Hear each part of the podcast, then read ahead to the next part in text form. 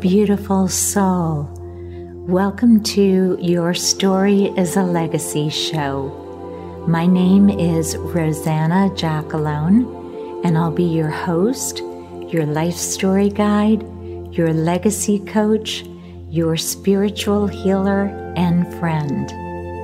This show will help you get inspired and give you resources and practical tips so you can craft and tell your unique life story for yourself, your children, and generations to come. I bet you are asking, well, how will this show make my life better? It will do that by first helping you to get to know yourself more deeply, and in the process, learn your passions and the unique gifts you bring to the world. Second, it helps you get through transitions, things like job loss, marriage, childbirth, relocation, even things like divorce. It also helps you heal by turning traumas in your life into triumphs. And finally, it helps you create a legacy to leave for yourself, your family, and future generations. If that sounds good to you, Let's begin our journey together.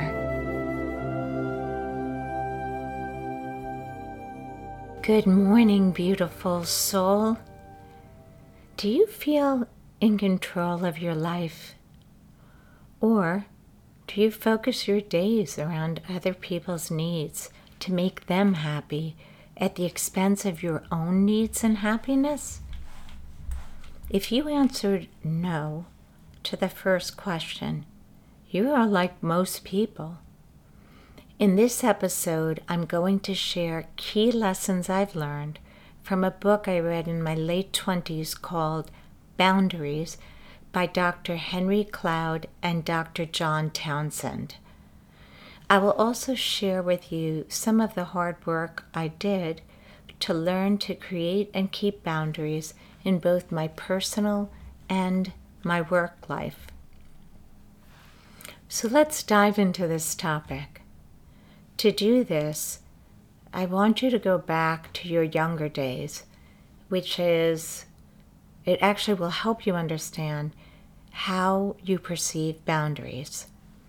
For instance, I grew up in a strict family where our needs weren't really asked, our opinions weren't sought after, we were mostly to obey our elders, as was the case in many traditional families.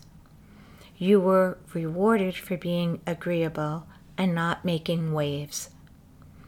But there were things that I observed or knew were just wrong.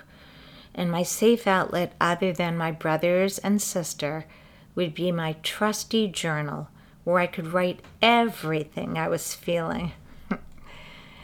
I also learned that anger and speaking up were bad things.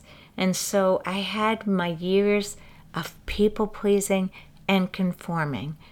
And as a result, I didn't say no often and would also make my feelings and needs second to those of others. So be understanding of what your background was as far as boundaries go as you work on creating them. In the Boundaries book that I mentioned earlier in the show, some of the reasons mentioned for not setting boundaries are we feel guilty telling someone no. We're worried about how the other person will react. And in our work lives, we worry whether asserting our boundaries will anger our boss or client and if you're a business owner, you worry will I lose this client if I set boundaries? Yet, when we don't set boundaries, it ends up that we're the ones who suffer, which of course leads to our families, our relationships, and our work suffering. The casualties for us include overwhelm, damaged relationships, eroding self confidence, and a lack of life balance, and the inability to respect others' boundaries. In fact, one of the most powerful quotes in the book says If you continue to blame other people for making you feel guilty, they still have power over you. And you are saying that you will only feel good when they stop doing that. You are giving them control over your life. Stop blaming other people. That's a pretty powerful quote, isn't it? So, how do we get started in this area of creating boundaries? Or if it's something you are working on but are struggling, here are three steps to help you. First, take some time to look at your life and evaluate where you may need boundaries. And this could be any area, it could be in any of your personal relationships. It could be nurturing your body and soul. It could be saying no to an additional project when you are already on project overload. First, you need to identify three areas maximum you'd like to focus on. For me right now, I'm focusing on saying no more. Since I'm usually the first person to raise my hand when someone needs help in anything, in a volunteer committee, in uh, a work project, uh, with a family situation, for in a financial situation. But I'm learning to say no more. I'm also putting boundaries around exercise time, since that was always one of the first items I cut from my schedule when I was putting time in other areas. So now exercise is fixed on my calendar and it's non negotiable. Doesn't matter what form I'm doing it in, as long as I'm doing it and as long as I'm being consistent. Then the other thing that I'm focusing right now is making date night and special time with my partner and it has to be non negotiable, meaning these are nights or weekend time blocks when he and I plan something special with each other. It could be going to a new exhibit at a museum. Uh, we even made a joke about our bowling night, uh, going for a nature walk, or anything else we both enjoy and can share together. The second step to take after you decide what your two to three areas of focus are is to honor these boundaries. It may make you feel selfish or even uncomfortable at first, and if you are setting boundaries with people, they will not necessarily like the way that, quote, new you is behaving but you must endure, since honoring these commitments will build self confidence, self love, and you'll start to see the value and benefit of these boundaries. I'm going to give you a personal example of something that happened to me recently. I was in a work situation where someone spoke in a really disrespectful manner to me in front of a group of people. I'm not one to make a scene or add another wrong to a wrong. So after the meeting, I confronted the person and said, I'm happy to do all the work I do for you, but I will not allow you to speak to me like that.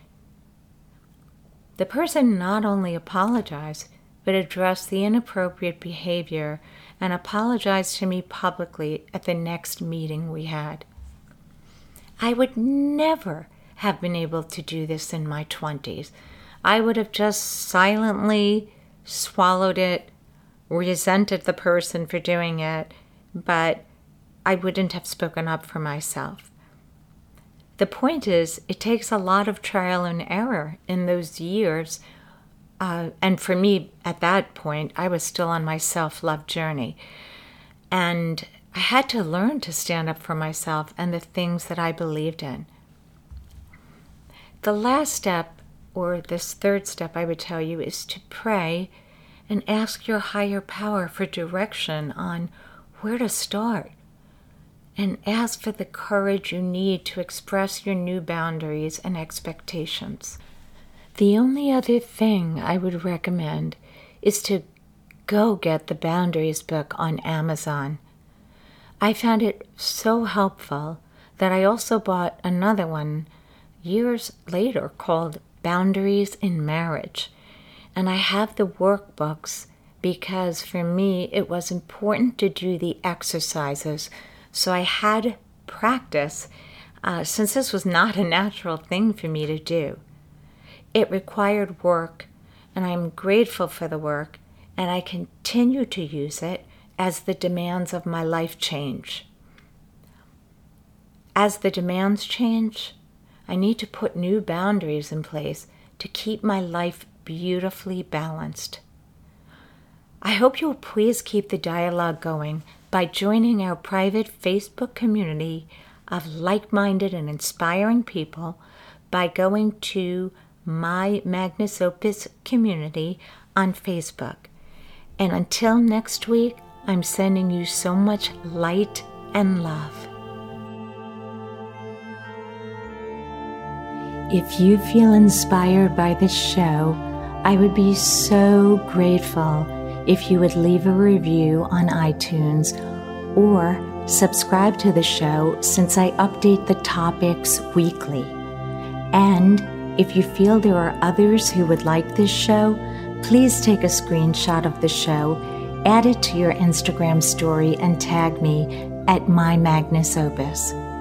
Also, I'd like to get to know you, so please join our email list by signing up at www.mymagnusopus.com. You can also join our private Facebook group of like minded legacy storytellers by going to My Magnus Opus community.